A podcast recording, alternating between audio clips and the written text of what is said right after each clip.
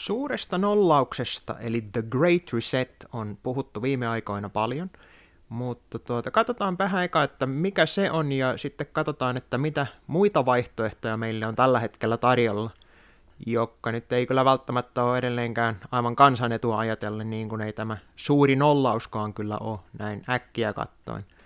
Eli tällainen kirja kuin COVID-19, The Great Reset – Klaus Schwab ja Thierry Malleret on tällainen mielenkiintoinen opus, joka selittää aika lailla pitkäkestoisesti sen, että kuinka ihmisiltä pitää viedä ihmisoikeudet pois sen takia, että sananvapaus, mielipiteen vapaus, nämä on vaarallisia asioita, kun ihmisellä voi olla omia mielipiteitä sen sijaan, että ihmiselle keskusjohtoisesti annetaan tuota määräykset jostain, koska nyt tämä on tämä pandemia osoittanut sen, että tuota hallitukset ja yksityiset tahot, niin kuin julkisetkin tahot, ovat osoittaneet sen, että ne ei ole kykeneviä hoitamaan tällaisia suuria, isoja vaikeuksia, joten selvästikin tarvitaan lisää keskusjohtoisuutta, koska tämä nykyinen määrä keskusjohtoisuutta ei kuulemma enää toimi.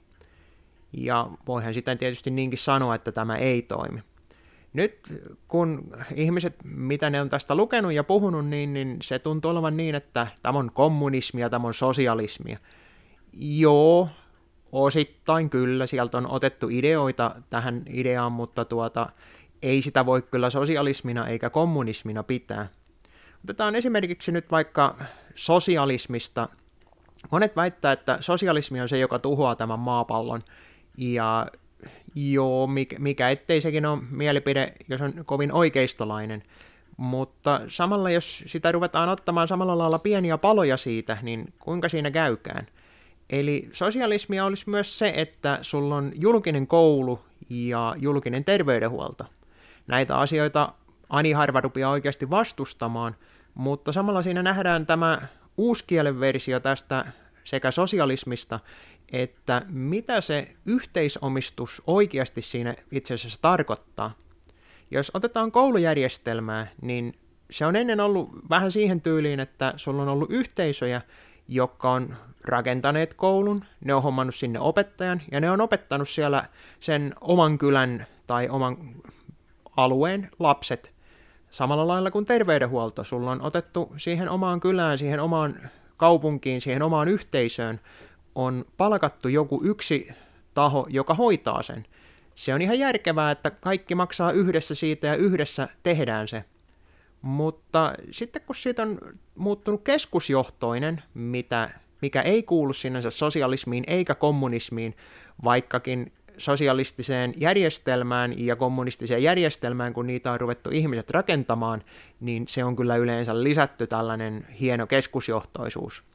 Mutta kun sä teet keskusjohtoisuuden siihen koulujärjestelmään, niin se aiheuttaa sen, että näiden alueiden omat erot, ne tietystikin eka tasataan pois siitä, koska kaikille halutaan opettaa sama asia. Ja kun siellä keskusjohtajat saa päättää, niin eihän ne opeta niille ihmisille sitä, mitä niiden tarvittisi tietää, vaan niille opetetaan ne, mitä niiden halutaan tietävän, taas kerran. Eli taisi olla Henry Ford, joka puhui siitä, niin että koulun tehtävä on tuottaa ihmisiä, jotka on riittävän älykkäitä toimimaan liukuhihinalla, mutta muuten ei niiden tarvitse, niiden pitää osata kirjoittaa, laskea, lukea, käydä äänestämässä, mutta muuten, muuten sitä ei niin kuin tarvitse siellä koulussa opettaa mitään tällaisia logiikkaa, ei keskustelutaitoa, ei mitään tällaisia. Ne koulut on tarkoitettu aivan toiselle ihmisryhmälle, ei näille tavalliselle kansalle. Samahan on terveydenhuollossa, jos ajatellaan, että sulla on paikallinen sairaala, sinne menee joku paikallinen ja se saa sieltä apua, jos on. Mutta sitten kun sitä ruvetaan kasvattamaan ja totta kai kun sulla on pieni yhteisö, niin sillä ei ole varaa välttämättä ruveta tuota hommaamaan, ei ole varaa ottaa kaikista parhaita laitteita sinne nykypäivänä, ei ole kaikkia mahdollisia hoitoja ja tällä usein perustellaankin sitä niin, että tuota tarvitaan paljon keskusjohtoisempaa myöskin tästä sairaanhoidosta. Mutta tarvittaisiko sitä oikeasti vai riittäisikö se, että sulla olisi yhteistyötä niiden sairaaloiden välillä, että ei, ei niinkään, että sulla on yksi, joka sanoo kaikille ja päätetään, että no tuolla sairaalassa ei ole tällä hetkellä riittävästi väkeä, niin viedään se näiltä paikallisilta pois ja siirretään se tuonne isoon kaupunkiin, koska sehän on nykyään mitä, mitä tapahtuu, että pieniä lääkäriasemia, pieniä sairaaloita niin suljetaan ja sitten annetaan näille isommille pelaajille ja tietysti nykypäivänä myös yksityisille annetaan enemmän valtaa sitten siihen. Ja tämäkin perustellaan sillä niin, että tämä nyt jollakin lailla on tehokkaampaa, kun se keskusjohtoisesti tapahtuu, mutta kuitenkin sulla on joka ikisessä yksikössä, sulla on ne omat päättäjät vielä erikseen, eli mitä siinä tehdään, niin kehitetään vaan lisää hallintohimmeliä siihen väliin, mikä nyt ei kyllä yleensä ole ainakaan parantanut asioita. Ja tätä koko keskusjohtosta suurta nollausta on nyt sitten pidetään kovin vasemmistolaisena, sosialistisena tai kommunistisena järjestelmänä, ja kyllä sitä voidaan niilläkin nimillä kutsua, vaikka se on lähinnä vaan sitä keskusjohtoisuutta. Sitten taas oikealta puolelta ollaan ajamassa tällaista kuin inklusiivinen kapitalismi. Sehän kuulostaa oikein hyvältä, koska edelleenkin molemmat väittää sen, että kapitalismi on rikki ja tämä neoliberalismi, mikä tällä hetkellä on vallassa, niin siinä on ongelmia. Tämä tietysti pitää paikkansa, että sekä kapitalismissa että neoliberalismissa, eli puhtaassa kilpailussa, on omat ongelmansa, mutta jotenkin hieman epäilyttää tämä inklusiivinen kapitalismi, koska siellä on, Paavihan liittyy siihen hiljattain tukemaan tätä inklusiivista kapitalismia, mutta sieltä löytyy Mastercard, Johnson Johnson, ja sitten sieltä löytyy tällaisia filantropia kuin Rockefeller ja Rothschild, eli näitä tahoja, jotka nyt jo omistaa suurimman osan maailmasta, ja nyt, nyt ne on yhtäkkiä huomannut sen, että hittolainen, tämä homma ei toimikaan, että nyt, nyt tälle pitäisi jotakin tehdä. Mitä ne haluaa sille tehdä?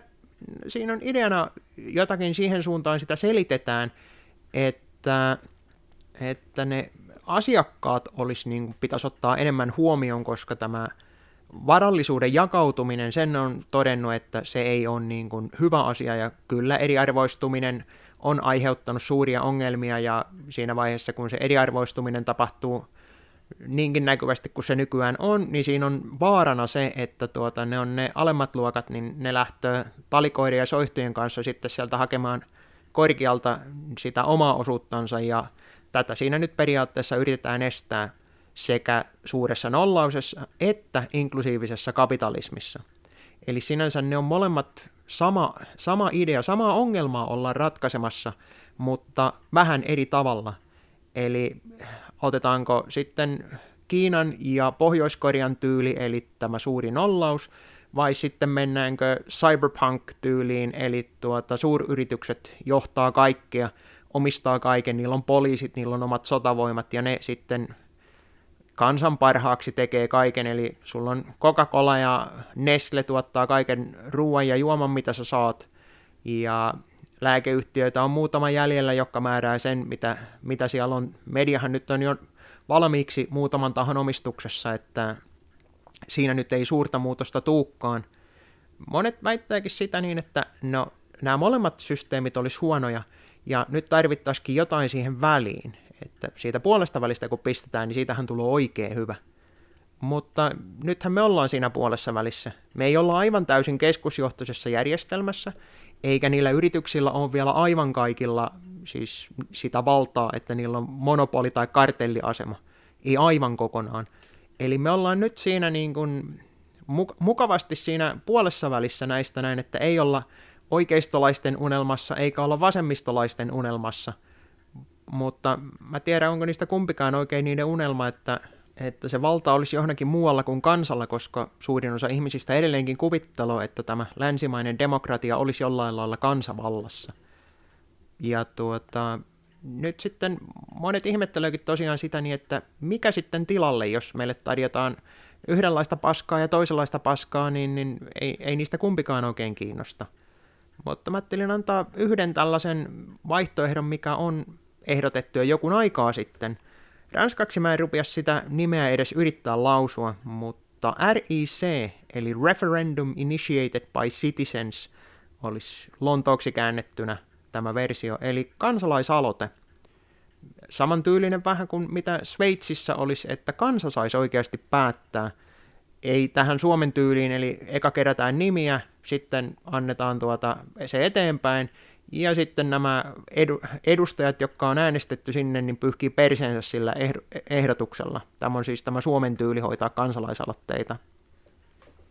Mutta nämä RIC-aloitteet toimis tavallaan samalla tyylillä, eli ensin kerättäisiin niin kuin kansalta allekirjoituksia, onko se sitten se sama Suomen malliin, eli 50 000, vai pitäisikö se olla enemmän, siitä mä en osaa sanoa, se pitäisi sitten päättää, kun siihen asti päästäisiin.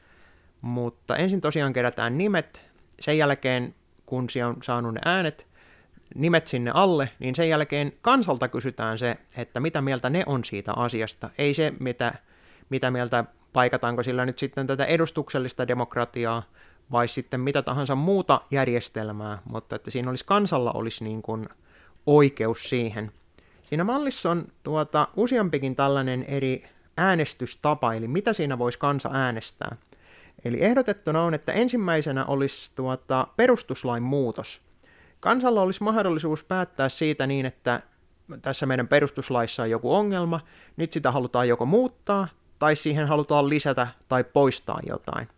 Tämä tietysti vaatisi huomattavasti enemmän kannatusta, että se ei, vaat, ei menisi sillä niin, että 50 000 nimeä ja sitten 51 prosenttia, jotka vaivautuu äänestämään siitä, niin olisi samaa mieltä, vaan että siinä pitäisi olla oikeasti kansan enemmistö siihen kannattamassa. Sitten toinen olisi aivan tavallinen lakiehdotus. Lisätään laki, poistetaan laki, muutetaan.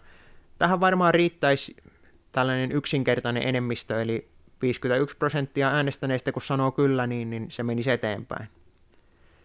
Sitten, niin kuin mä taisin jo sanoakin, lain poistot yhtä lailla, että kansalla olisi oikeus siitä niin, että kun ne on kattanut riittävän kauan jotakin paskalakia, niin tuota, niillä olisi oikeus sanoa sille, että ei tämä poistetaan.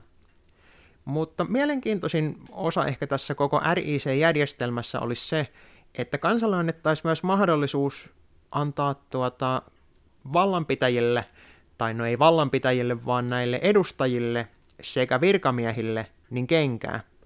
Kun riittävän moni ihminen on kattanut jotakin edustajaa tai tällaista tahoa hallinnassa, niin, niin tuota, tästä ei nyt kyllä tule yhtään mitään, niin kansalla olisi mahdollisuus myös järjestää aloite siitä, että nyt tälle ihmiselle pitää saada kenkää koska se on nyt onnistunut sotkemaan ne asiat niin pahasti.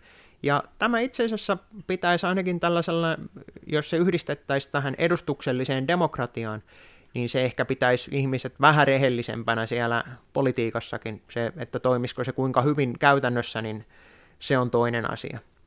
Mutta tietysti tässä nyt tullaan siihen suurimpaan ongelmaan, minkä takia mikään tällainen äänestysjärjestelmä, minkä takia koko demokratia ei edes toimi, niin se on media.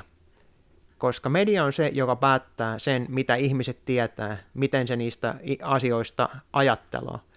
Monet vähättelöi sitä niin, että no eihän se nyt niin ole, että kyllähän, kyllähän minä osaan itse ajatella asioita, mutta kun sä et tiedä jostain asiasta kun sen yhden puolen, mikä on tarkkaan valittu sieltä median suunnasta, niin siitä on hyvin vaikea muodostaa minkäänlaista omaa mielipidettä. Ja nyt kun on todistettu se niin, että etenkin nämä isommat alustat putsaa, niin kuin, ei, ei tarvitse olla niin kuin laiton mielipide, kun se on vaan väärä mielipide, niin siinä alustoilla pitäisi olla täydet oikeudet. Eli ollaan siellä inklusiivisen kapitalismin tyylissä, missä on ne suuret yritykset on oikeasti vallassa. Ne päättää sen, että tuota, mitä mieltä ihmiset saa olla, ja jos ne on sitä mieltä, että tuota mieltä te ette ole, niin sinne lähtöä tilit, tilit katoaa niin kuin sen siljäntien, ja ei ole mitään asiaa enää takaisin. Tämä RIC-ehdotus, niin mielenkiintoinen kuin se onkin, niin se on tietysti vielä vasta raakille, eikä sitä yksikään puolue edes yritä ajaa, mikä onkin se ongelma, että millä tällainen järjestelmä, millä tuota, tätä edustuksellista demokratiaa yritetään korjata, niin voitaisiin edes saada, koska mä en usko, että yksikään kansanedustaja ajaisi sellaista lakia, mikä antaisi kansalle oikeuden potkia se hus helvettiin sieltä asemasta, kun se niin kovasti oli siihen tehnyt töitä ja huijannut ihmisiä äänestämään sen sinne. Ja sehän näissä onkin näissä ihmisten ehdottamissa paikkauksissa justiin se ongelma, että minkälaista tukeahan sitä on aivan turha edes olettaa näiltä medioilta, koska ne harvemmin antaa niille medioille lisää valtaa ja aika harva, joka valtaan on päässyt, niin on valmis siitä luovuttamaan. Sen takia mä pahoin pelkäänkin, että tässä nyt tullaan käymään jonkunmoista vääntöä sen suhteen, että saadaanko me Schwabin suuri nollaus vai saadaanko me Paavin inklusiivinen kapitalismi. Tällä hetkellähän Marinin hallitus ajaa tuota sitä Schwabin porukkaa, eli suurta nollausta. Siellä ollaan käyty, Marin taisi olla, mikä se oli, näitä su- tulevaisuuden nuoria vaikuttajia ohjelmassa, eli siellä ollaan, seisotaan rivissä ja ajetaan kaikki tätä yhtä asiaa eteenpäin, ja nyt sitten puolet kansasta on pelkää sitä, että kun se on sitä kauhiaa sosialismia ja kommunismia, että me halutaan sen sijaan ennemmin tällainen inklusiivinen kapitalismi, joka on sitten taas Coca-Colan valtaa. Mutta millä tämä oikeasti voitaisiin yrittää edes korjata, niin se on sananvapaus. Ihmisille pitäisi olla mahdollisuus, oikeus puhua mistä ne haluaa. En mä tarkoita sitä niin, että ihmiset pitää saada loukata toisia, mutta asioista pitää voida keskustella. Nyt oli taas joku lääkäri oli omannut väärän mielipiteen tästä nykyisen pandemian hoitamisesta ja taisi olla päivä, kun se katosi se teksti sieltä netistä. Että tämä on, tämä on niin kuin se tämän hetken ää, median ja sensuurin taso, että yksikin väärä mielipide, joka poikkeaa siitä virallisesta tarinasta, niin ne, ne poistetaan välittömästi, koska ihmiset voi saada sellaisia ideoita, niin kuin esimerkiksi tämä RIC, että nyt, nyt olisikin kansavallassa, nyt pitäisi tämä, mitä päättäjät tekee, niin ei olekaan aivan se, mitä kansa oikeasti haluaa. Tietysti media kertoo, että kyllä tämä on justiin se, mitä kansa haluaa, koska media on eka kertonut, että tehän muuten haluatte tätä.